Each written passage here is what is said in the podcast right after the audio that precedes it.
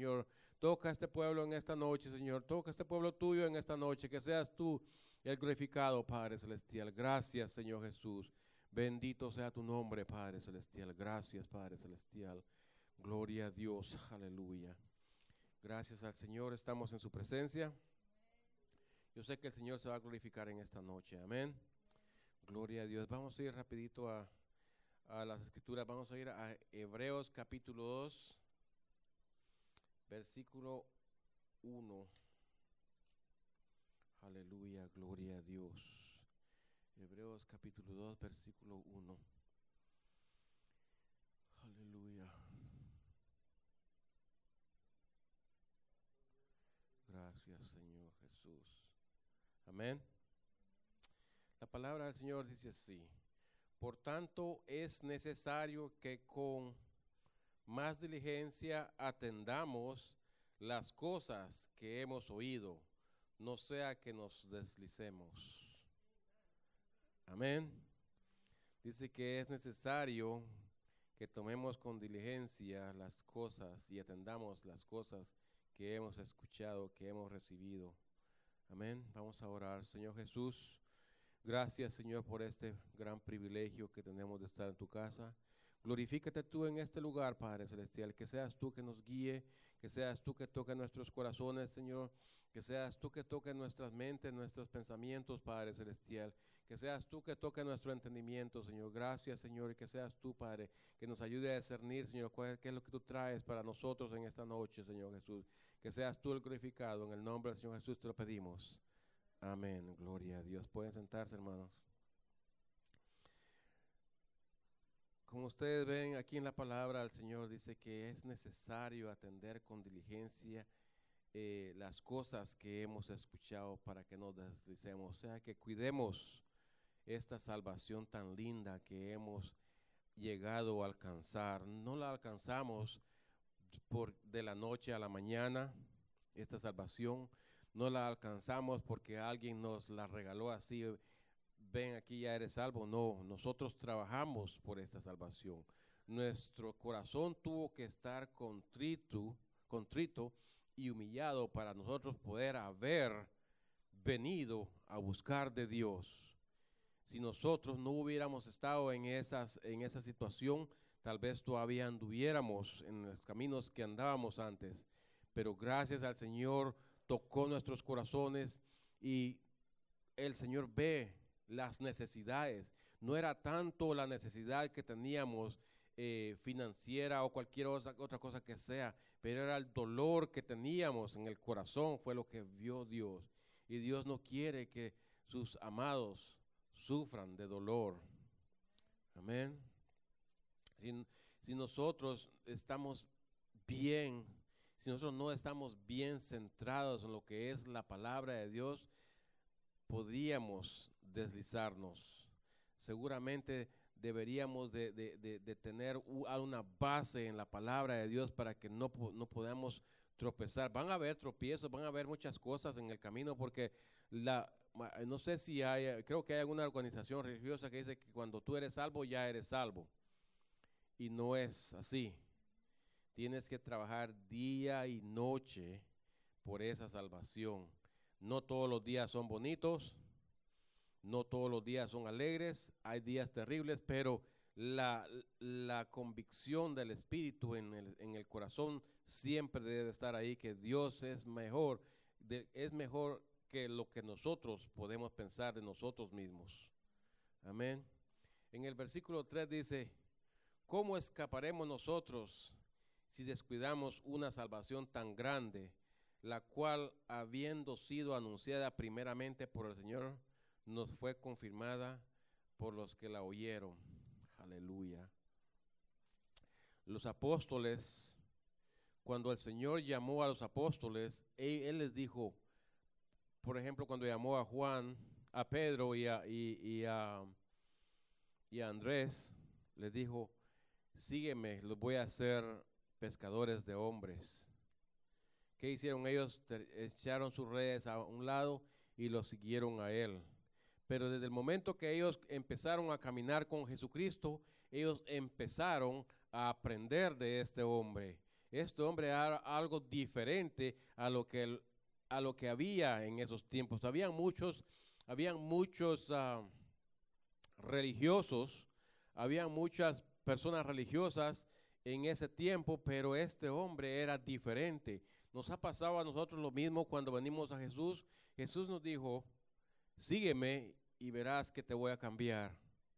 Y nosotros nos damos cuenta que las cosas que Jesús ha hecho en nosotros, porque hemos visitado, yo le digo la verdad, yo visité muchas iglesias cristianas y católicas y hasta un mosque, una iglesia de esas musulmanas visité una vez. Yo quería saber cuál era la verdad. Y todos ofrecen lo mismo, no importa qué religión vayas, todas te ofrecen lo mismo. Sin embargo, cuando yo vine aquí, cuando vine con un corazón roto, cuando vine con aquella decisión de entregarle mi vida a Dios, a Jesús, yo lo pude haber hecho en otro lado, y lo hice, para decir la verdad, yo me bauticé en otra religión, pero no sentí ningún cambio. Yo seguía haciendo mis fechorías que andaba haciendo en el mundo y no vi ningún cambio. Pero cuando vine aquí, cuando el Señor me llamó, cuando el Señor tocó mi corazón, cuando el Señor me llenó del Espíritu Santo, inmediatamente mi vida cambió. No la vi cambiar en mis ojos, pero sí dentro de mí cambió la forma de pensar, cambió la forma de caminar, la forma de actuar. Ahí fue donde yo vi que este es algo diferente a lo que yo estaba acostumbrado a ver. Y lo mismo pasó con los apóstoles. Ellos vieron el cambio, que este hombre era diferente a todos los que le ofrecían salvación, sanación, no sé qué es lo que ofrecían las otras religiones, y tenían sus procedimientos de cómo seguir la religión, tenían sus rituales de cómo seguir la religión. Jesús no nos pide rituales a nosotros. Él dice, todo aquel que viene a mí, dice, todo aquel que viene le saldrán ríos de agua viva, dice el Señor. Todo aquel que recibe el Espíritu Santo, todo aquel que es lleno del Espíritu Santo, que le correrán ríos de agua viva dentro de ellos, dice el Señor. Pero eso es lo que vemos nosotros, la diferencia en que nosotros aquí hemos buscado, hemos encontrado una salvación, pero ahora, ¿qué significa la salvación? ¿Ya estamos salvos? Estamos trabajando en nuestra salvación. Cada día es una batalla. Si nosotros no podemos saber, no hay día que nosotros no, el enemigo no nos ponga algo enfrente que no nos dé batalla. Pero nosotros podemos ver la batalla al frente, pero más adelante está nuestra mira, donde nosotros nos estamos enfocando en Dios. No nos vamos a enfocar en lo que el enemigo nos pone al frente. Amén. Los apóstoles, eso fue lo que hicieron. Ellos se enfocaron en Jesús. Tanta gente que los criticaba, les decía, no, que ustedes son eso, son el otro, y hablaban de los apóstoles, pero ellos se enfocaron en Jesús, porque sabían que Jesús los iba a llevar a un nivel diferente. En el versículo 4 dice, testificando Dios juntamente con ellos, con señales y prodigios y diversos milagros y repartimiento de Espíritu Santo según su voluntad. En el 6 dice, pero alguien testificó en cierto lugar diciendo, ¿qué es el hombre para que te acuerdes de él? O el hijo del hombre para que le visites, dice. Le hiciste un poco menor que los ángeles, le coronaste de gloria y de honra y le pusiste sobre las obras de tus manos. Si vemos aquí, dice que le hiciste un poco menor que los ángeles. Nosotros ahora en este momento somos un poco menor que los ángeles. ¿Por qué? Porque estamos en la carne, estamos batallando esta carne, estamos batallando al enemigo en esta carne, porque esta carne fue la que nos dio a nacer. Esta carne es lo único que nosotros conocimos. Y esta carne, desde cuando éramos niños, aprendimos hacer cosas del mundo que se impregnaron a nosotros, y ahora que estamos en los caminos de Dios, es difícil batallar con esas costumbres que tomamos desde muy niños. Amén. Y a veces nosotros queremos servir al Señor con todo nuestro corazón, con toda nuestra alma, con toda nuestra vida, pero la batalla continúa. ¿Por qué? Porque nosotros traemos eso desde muy pequeños, aprendimos esos tropiezos. Pero aquí nosotros no nos echamos por vencidos. ¿Por qué? Porque nosotros estamos ganando la batalla. Seguimos en los caminos de Dios. Vamos para un lugar. Tenemos una mira a donde vamos. No nos vamos a echar para atrás. Pase lo que pase. Vamos a recordarnos de esas cosas miserables que pasamos, pero nos vamos a levantar y vamos a seguir adelante porque Dios es el único que se merece todo el honor y toda la gloria. Ya el mundo pasado ya pasó. Amén. Pero ahora yo digo, nosotros estamos batallando y vamos a tener, ahora por el momento somos menos que los ángeles, pero aún cuando nosotros lleguemos al cielo vamos a ser más que los ángeles. Amén. ¿Por qué? Porque no nada más estamos batallando al enemigo en la carne, también estamos batallando en el espíritu y nosotros fuimos criados, hechos con las manos de Dios. A los ángeles, el Señor nada más dijo, háganse los ángeles, o hágase esto, hágase el otro. A nosotros nos formó con sus propias manos. Nosotros somos una creación de Él. Cuando nosotros estemos en la casa con Él, Él va a ser orgulloso de su creación. Amén. Y no hay nada en este mundo o en el infierno que nos pueda limitar de gozar, de vivir en la casa con el Señor. Nosotros tenemos el derecho, todo el mundo tiene el derecho, que lo queramos hacer ya es otra cosa. Pero hay algo muy importante que tenemos que aprender sobre nuestra salvación. Nosotros ya le entregamos todo nuestro ser al Señor Jesús.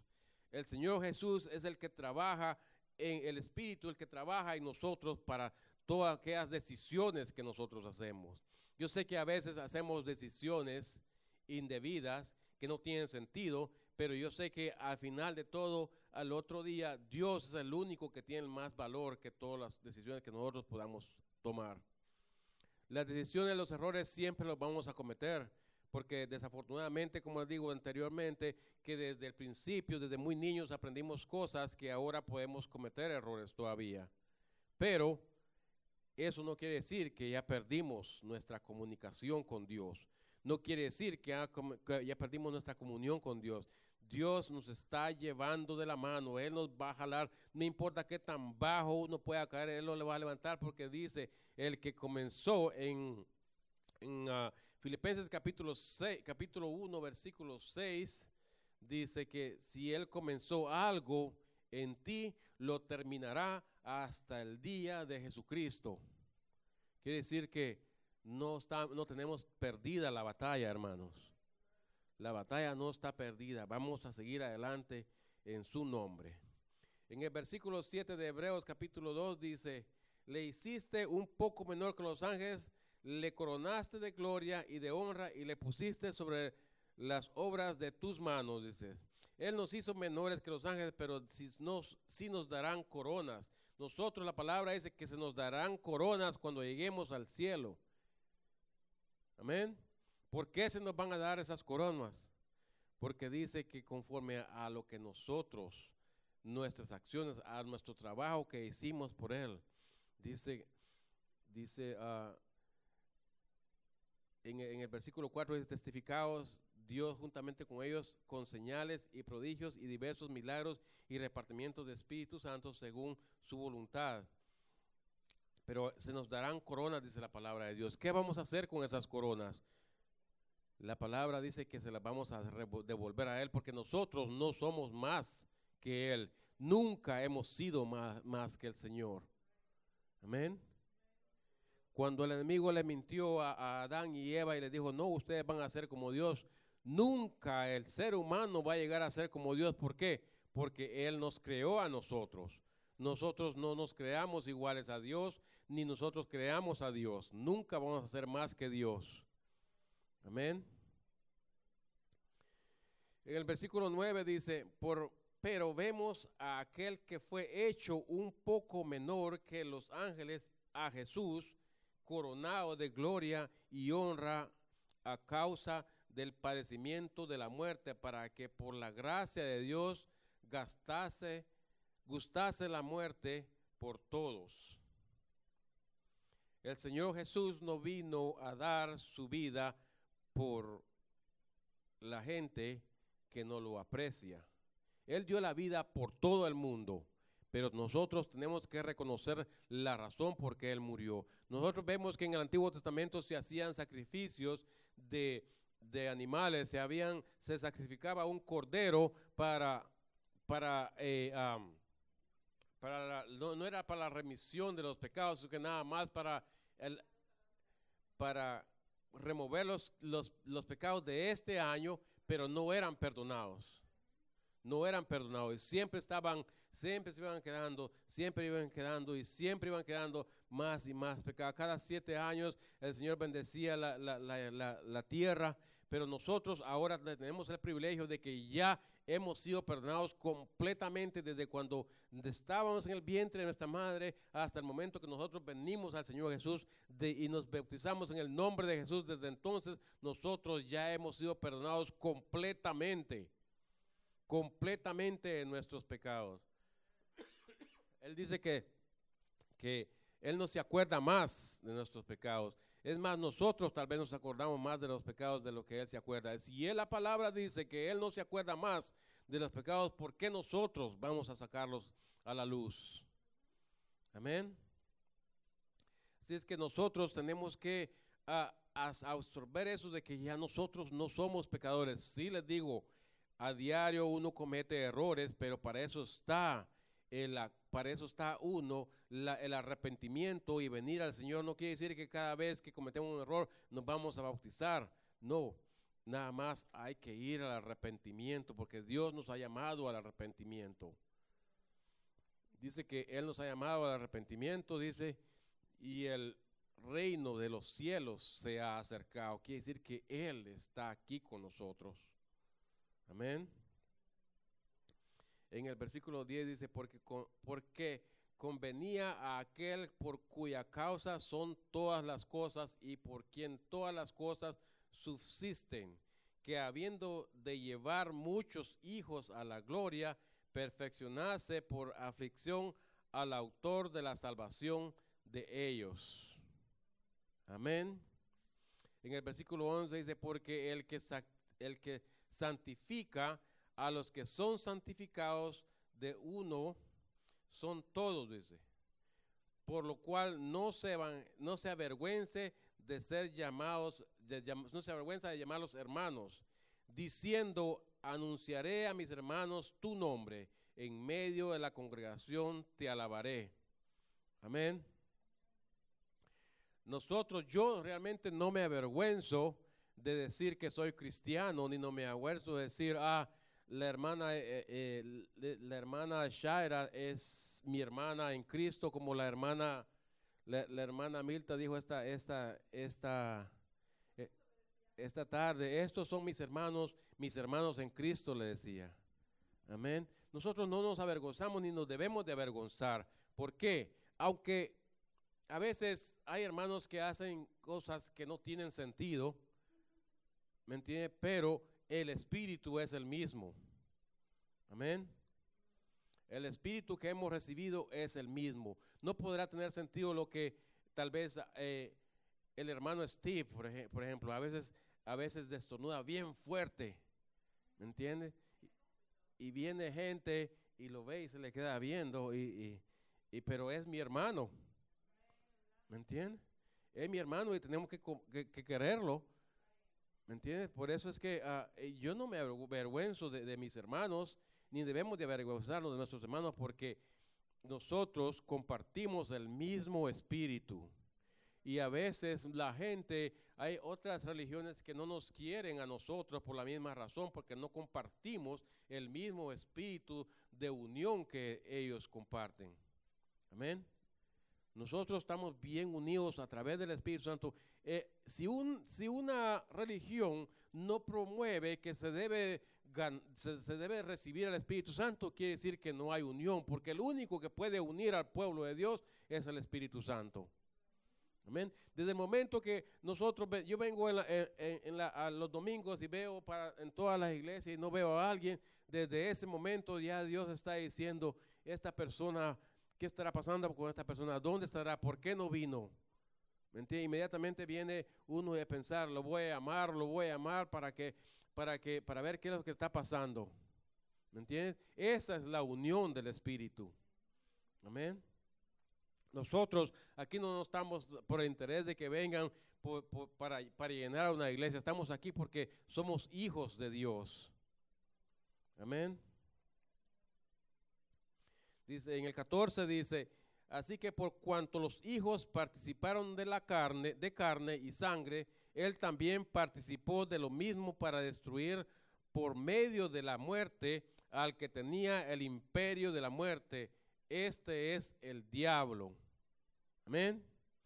O sea que el diablo es el que tiene el imperio de la muerte en el mundo. Nosotros comparamos al mundo, a Egipto, como el mundo. Porque como vemos en Éxodo, cuando el Señor sacó al pueblo de Dios de Egipto, lo sacó de la esclavitud, lo sacó de la idolatría, de toda esa basura que había en Egipto. El Señor sacó a su gente y la puso en un lugar y la protegió hasta que pasaron al otro lado del mar Rojo, cuando vinieron todos los caballos, todos los que seguían al pueblo de Dios, y murieron ahogados cuando se cerraron las aguas. Así es como el Señor protege a su pueblo. Y quiero decirles algo muy importante, hermano. Vemos cómo está el mundo ahora. Vemos esa enfermedad que anda dando desde China y hasta en muchos países.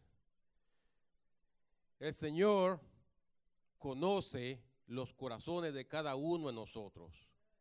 Conoce la sinceridad que hay en nuestros corazones. Si no hay sinceridad en nuestros corazones, el Señor no nos conoce a nosotros. Amén. La misma palabra dice que vendrán y me dirán, pero si reprendimos demonios en tu nombre, yo les diré, nunca los conocí. Y pudieron, hay muchos que pueden usar el nombre de Jesús para remover demonios, pero Dios conoce el corazón de cada quien. Jesús dice que Él va a venir por su iglesia, no por sus iglesias.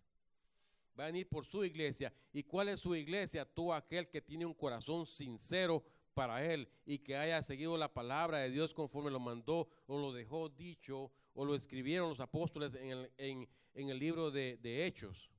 ¿Qué es lo que se debe de hacer para alcanzar el reino de Dios? Como le dijo Jesús a Nicodemo, le dijo, el que no naciere de agua y de espíritu no puede entrar en el reino de Dios.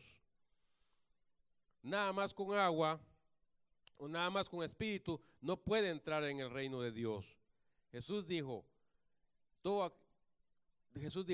el que no se bautizare de agua o de espíritu no puede entrar en el reino de Dios. Él lo dejó hecho. ¿Y qué hizo? Dicho. ¿Y qué hizo con Pedro el día que recibió la gran manifestación en el día de Pentecostés? ¿Qué fue lo que hizo Pedro? Lo primero que hizo fue, bautícese cada uno de vosotros en el nombre de Jesús y recibiréis el don del Espíritu Santo. Amén. Hay algo que quiero aclarar también. Nosotros sabemos que Dios es el último juez. Nosotros no podemos juzgar a nadie. Nosotros nada más predicamos lo que dice la palabra de Dios. La palabra de Dios dice, el que no naciere de agua y de espíritu no puede entrar en el reino de Dios. Pero si alguien ha muerto sin eso, es Dios, es el único que puede juzgar. Nosotros no podemos decir, esa persona no se bautizó, se va a ir al infierno. O esa persona no tiene el Espíritu Santo, pues se bautizó, pero no recibió el Espíritu Santo, se va a ir al infierno. No, Dios es el último juez. Porque la palabra dice que van a haber sorpresas allá en el cielo. Amén. Así es que nosotros predicamos lo que está escrito en la palabra de Dios, pero Dios es el último juez. Amén. Porque ciertamente, dice en el 16, dice, porque ciertamente no socorrió a los ángeles, sino que socorrió a la descendencia de Abraham. Jesús era descendiente de Abraham.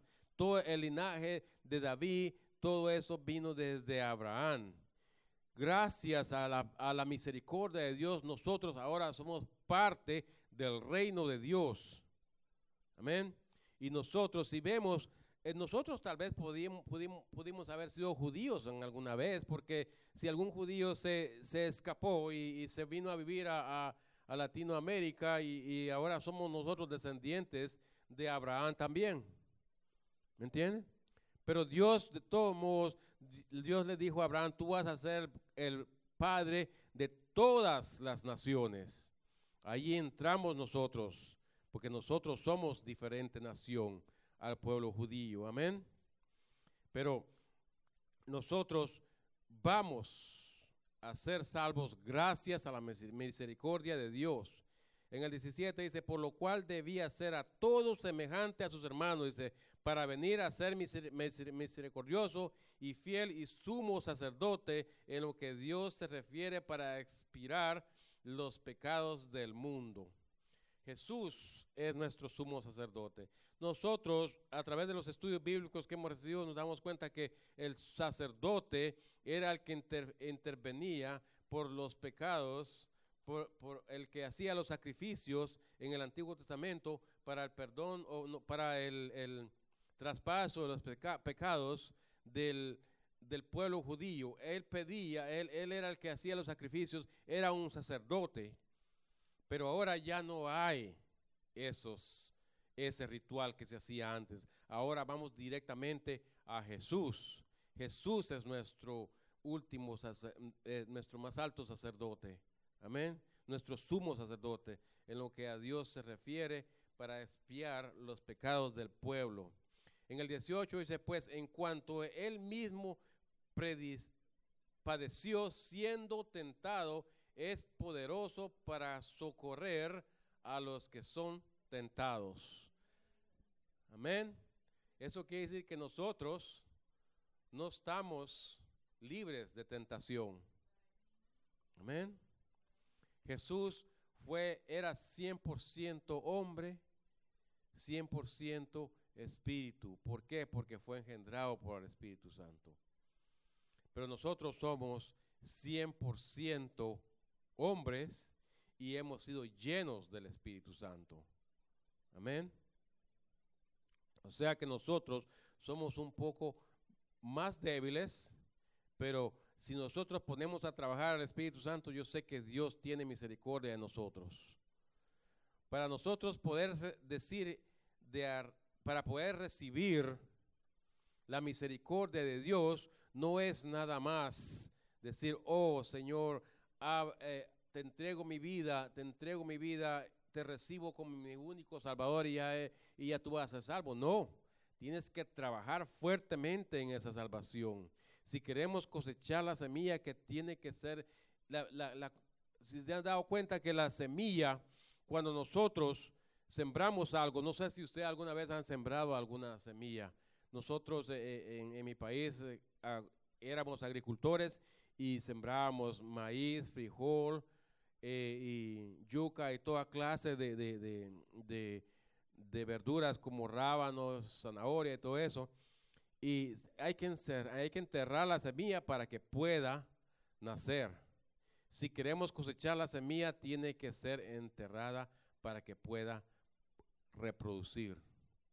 Quiere decir que si nosotros no morimos, no podemos dar cosecha.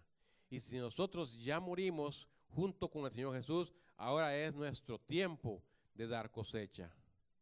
Amén. Ahora es tiempo de producir la cosecha. La semilla es un producto de algo que un día también estuvo enterrado y se reprodujo y dio su semilla. Porque la semilla El agricultor agarra la semilla, aparta la semilla, pero esta semilla viene de otra semilla y de otra semilla y de otra semilla. Nosotros somos nacidos de nuestro Señor Jesucristo cuando nos bautizamos en el nombre del Señor Jesús.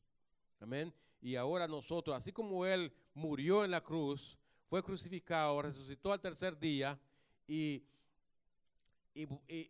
resucitó, nosotros al tiempo de ser bautizados, morimos con Él y resucitamos a una vida nueva. Amén. Y ahora la semilla que ha sido recogida del producto de ese sacrificio tiene que dar su producto y tiene que producir la semilla para que se pueda reproducir una vez más. Siempre que la semilla muere, tiene que volver a dar fruto. La semilla que se entierra no produce, la semilla que se entierra y no produce nada más, nada más sirve para abono, ¿saben ustedes? Hay semilla, nosotros teníamos, por eso es que el agricultor tiene que escoger bien la semilla que va a sembrar, la semilla que le va a dar, que va a nacer y que va a dar fruto. Amén. Pero si nosotros agarramos cualquier semilla, por ejemplo el maíz, agarramos una mazorca de maíz, agarramos ese maíz y lo sembramos, a veces nada más servía para abono porque realmente no iba a nacer. Por eso el agricultor tiene que escoger perfectamente la semilla que va a usar para su cosecha, para que pueda recoger su cosecha. Amén, lo mismo hace el Señor con nosotros. Nosotros fuimos escogidos, dice que nosotros somos la niña de sus ojos. Amén. Nosotros fuimos específicamente escogidos con sus propias manos para servirle, y Él específicamente nos llevó al agua para que seamos bautizados en su nombre, levantarnos y que nosotros demos producto. Amén. Los profesores que dan clases a los niños, ¿cuánto no están aprendiendo esos niños de estos profesores? ¿Me entiende? Cuando estos niños lleguen a viejos, ¿de quién se van a acordar? ¿Qué es lo que van a decir? Oh, la profesora tal me enseñó esto. Yo tengo mi niña, ella tiene ya 19 años, estuvo aquí en la iglesia hasta cuando tenía 5 años. De 5 años ya no la dejaron venir a la iglesia, pero aún ahora me dice, de lo que yo me acuerdo, dice que los profesores me enseñaron que hay que tener temor de Dios. Es lo que ella me dice. Esos niños nunca se les olvida lo que los profesores les enseñan. Por eso ahí estamos dando el producto, ahí estamos saliendo el producto de lo que se sembró. Cuando uno murió, cuando uno nació una vez más, ahora estamos dando producto. Porque estos niños un día van a sentir esa convicción y se van a bautizar en el nombre de Jesús y van a dar semilla, van a salir adelante también, van a nacer una vez más. Amén. El agricultor guarda lo mejor para que esa semilla le traiga más mejores productos. Por eso es que el producto de la siembra es mucha, pero poca es la semilla que se usa para producir más semillas. Es mucho el producto. Habían toneladas y toneladas de maíz, pero de las toneladas de maíz tal vez 100 libras eran las que se quedaban para que se usaran de semilla. Era mucha la cosecha, pero nada más específica. Cierta especie de semilla era la que se usaba para que diera el producto. Amén. En Mateo capítulo 2, versículo 14 dice, porque muchos son los llamados y pocos los escogidos. Amén. Pero para nosotros poder dar fruto tenemos que morir y luego nacer de nuevo como una planta que nace de una semilla. Una planta nueva y dar fruto completamente diferente al producto anterior. ¿Saben ustedes que hay frutos, por ejemplo, hay cosechas que son malas? Cuando, por ejemplo, si hay mucha lluvia, afecta a la siembra. Pero si nosotros tuvimos una siembra mala, guardamos la mejor semilla y la sembramos para la próxima siembra va a ser mucho mejor que la anterior, porque la anterior fue toda raquítica, pero ahora tenemos una producción mejor. Y así es como pasa con nosotros. La iglesia a través de los años ha tenido muchas dificultades para crecer. ¿Por qué? Porque nunca tuvieron, muchos no buscaron esa revelación del Espíritu Santo. Ellos hicieron sus doctrinas de acuerdo a como era conveniente que ellos creían que era bueno conforme a lo que ellos leían. Pero nunca tuvieron la revelación como la tenemos nosotros hoy en día de Pentecostés. Porque nosotros seguimos todas las reglas, seguimos toda la doctrina de cuando nació la iglesia el día de Pentecostés. Lo mismo que se predicaba el día de Pentecostés es lo mismo que se predica hoy en esta iglesia. Amén. Si Jesús no hubiese muerto en la cruz, hubiese sido enterrado y haber resucitado nosotros. Si Jesús no hubiese muerto en la cruz, Jesús no hubiera resucitado y Jesús no hubiera sido resucitado, nosotros no tuviéramos salvación hoy en día. ¿Por qué? Porque entonces no tuviéramos nosotros que tener que nacer de nuevo. Si Jesús no hubiera muerto, Jesús no hubiera sido enterrado, si Jesús no hubiera resucitado, nosotros no tuviéramos que hacer nada. ¿Por qué? Porque no estamos siguiendo, no estamos muriendo con Jesús. Amén. Nada más estamos haciendo las cosas del mundo. Y la palabra de Dios dice que uno tiene que morir con Cristo. Tiene que morir con Cristo para poder volver a nacer.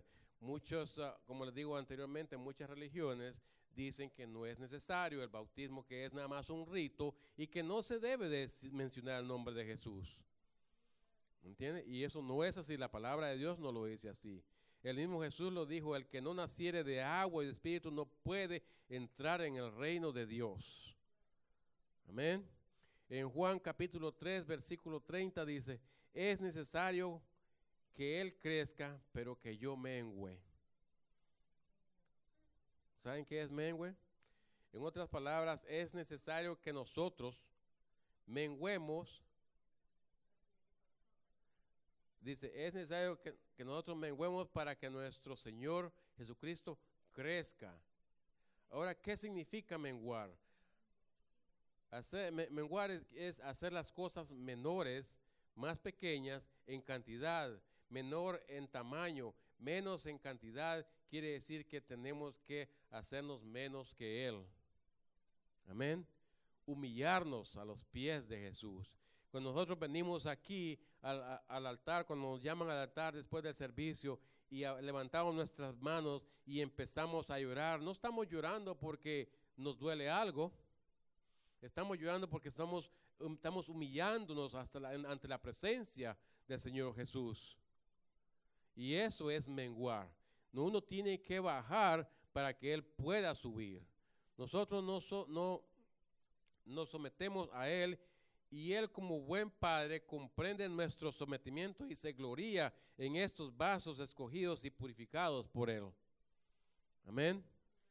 Él se gloria cuando Él ve un vaso que está contrito, un vaso que está humillado, un vaso que llora. Él dice que Él guarda todas nuestras lágrimas. Amén. No hay lágrima que caiga aquí que no sea guardada por el Señor. Yo sé que un día Él nos va a enseñar, estas fueron las lágrimas que botaste por tu familia, que botaste por tus hijos. Amén. Nosotros Jesús es Dios. Aun cuando Él caminó en esta esfera que nosotros le llamamos mundo, Él era 100% hombre porque nació de una virgen carnal. Y 100% Dios porque fue engendrado por el Espíritu Santo. Amén. En Filipenses capítulo 2, versículos 6 y 8 dice, el cual siendo en forma de Dios, no estimó el ser igual a Dios. Dice, igual a Dios como cosa a que aferrarse, dice. En el 7 dice, sino que se despojó de sí mismo, tomando forma de siervo, hecho semejante a los hombres, dice. En el 8 dice, y estando en la condición de hombre, se humilló a sí mismo, haciéndose obediente hasta la muerte y la muerte de cruz. Amén. Jesús, siendo Dios, se humilló. Jesús, siendo Dios, vino como un sirviente. ¿Qué es? ¿Cómo nosotros nos vamos a creer más que Jesús? ¿Cómo nosotros nos vamos a querer servir? Nosotros vamos a querer nada más ser pastores y no, yo no aspiro la iglesia porque soy pastor. Entonces no soy un siervo de Dios. Amén. El mismo Jesús vino dice que se despojó de sí mismo tomando forma de siervo hecho semejante a los hombres. Él mismo vino a ser como somos nosotros. ¿Por qué nosotros vamos a querer ser más que Él? Amén. Dios nos ha llamado a una salvación linda, hermanos. Dios nos ha llamado a preservar esta salvación que hemos recibido de Él. Nosotros, por la razón que hemos alcanzado la salvación por medio de nuestro Señor Jesucristo, es por la humillación que hicimos cuando venimos ante Él. Esta mañana yo me di cuenta que había mucha gente que tienen un propósito con Dios. Unas personas vinieron porque le hicieron una promesa a Dios. Pero la promesa a Dios no es nada más venir a la iglesia, sentarse en las sillas y escuchar la palabra de Dios. Si nosotros cuando le hicimos una promesa a Dios, quiere decir que vamos a venir al altar y Dios va a ver ese sacrificio cuando tú vienes al altar, y ahí es donde Él se va a glorificar. Pero si nada más venimos y nos sentamos en las sillas y ahí hasta ahí llegamos, Dios dice, eso no es el sacrificio que yo estaba pidiendo. Amén. Dios quiere un sacrificio más allá de lo imaginable, más allá de lo que uno pueda decir. A veces nosotros nos limitamos nosotros mismos, pero Dios quiere más de nosotros porque sabe que nosotros podemos dar más. Amén. Por eso Él nos ha dado el libre albedrío, porque podemos escoger que podemos darle más a Dios. Amén. Así, hermano, el Señor nos ha llamado para esta salvación tan linda, tan hermosa, que tenemos que mantenerla. No estamos salvos hasta el día que no lleguemos a la presencia de Él. Mientras tanto, tenemos que luchar, tenemos que mantener esta salvación que Él mismo nos dijo cómo, nos dejó dotados para cómo mantener esta salvación. Si nos ha dotado con el Espíritu Santo es porque Él sabe que nosotros tenemos poder como Él tuvo poder sobre el enemigo. Amén. Gloria a Dios. Vamos a ponernos de pie y vamos a darle gracias al Señor, porque yo sé que el propósito de Él es que nosotros no nos quedemos limitados en este mundo. Él nos dio poder a través del Espíritu Santo. En Hechos capítulo 1, versículo 8, que dice, me encanta esa escritura, porque dice que nos ha dado poder a través del Espíritu Santo. Cuando recibas el Espíritu, recibirás poder. Hay que poner a trabajar ese poder. Amén. Gloria a Dios. Y no dejes que el enemigo te diga, no, que no tienes poder. No. El que no tiene poder es él. Pero nosotros sí tenemos poder en el Espíritu Santo. Amén. Gloria a Dios. Vamos a orar. ¿Hay alguien que necesita una oración especial? Porque vamos a orar por la salud de María. Yo sé que el Señor no tiene límites para sanar a la gente. Si las hermanas pueden orar por ella, no necesariamente tienen que venir, pero pueden orar por ella.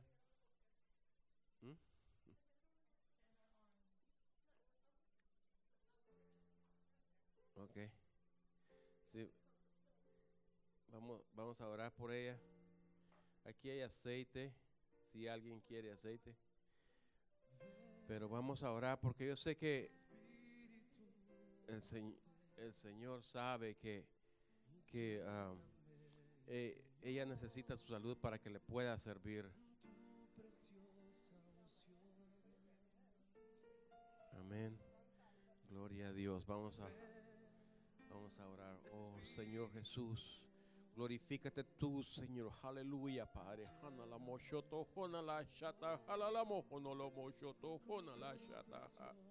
Oh, Señor Jesús, tú tienes todo el poder y toda la gloria, Padre Celestial. Glorifícate tú, Señor, en mi esposa, Padre Celestial. Guíala, Padre Celestial. Úngela tú, Padre Celestial. Levántala, Señor Jesús. Toca su corazón, toca su mente, toca su vida, Padre Celestial. Pero más que todo, toca su salud, Padre Celestial. Yo sé que tú la vas a levantar, Padre Celestial. Yo sé que tú le vas a dar la salud que necesita, Padre Celestial. Porque ella tiene mucho que ofrecerte, Padre Celestial. Tiene mucho que darte, Padre.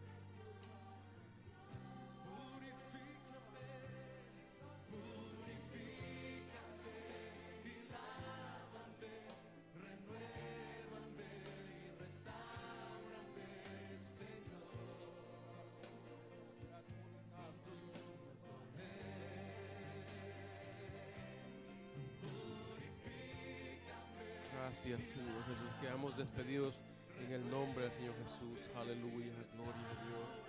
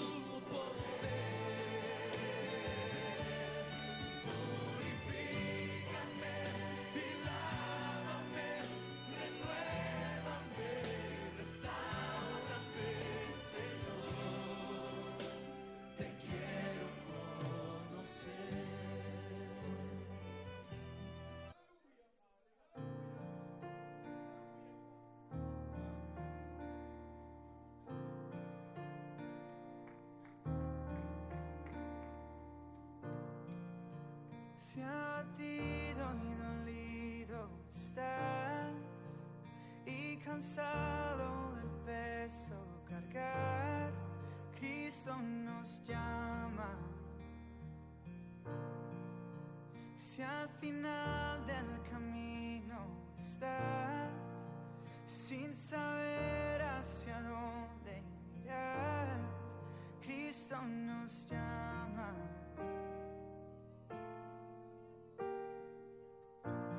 Ven ante su trono, el Padre te recibirá con sangre preciosa. Jesús borró nuestra maldad.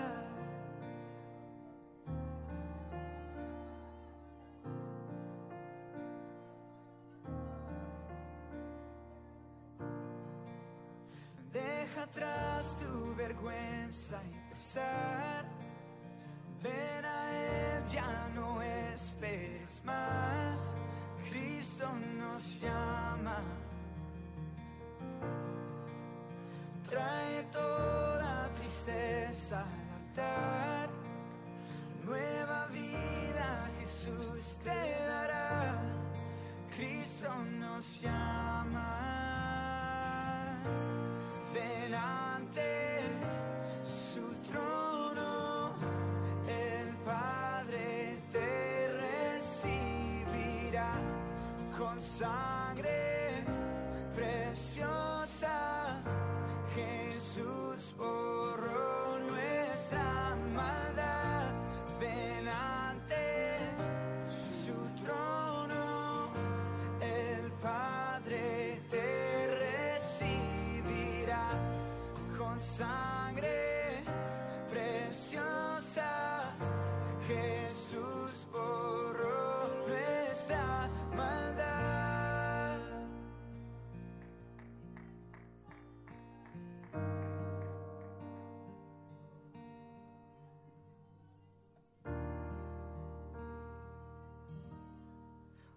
Cuán hermoso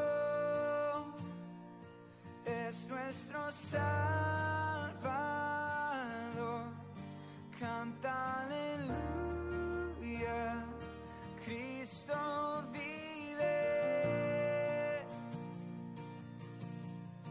Nadie es más grande.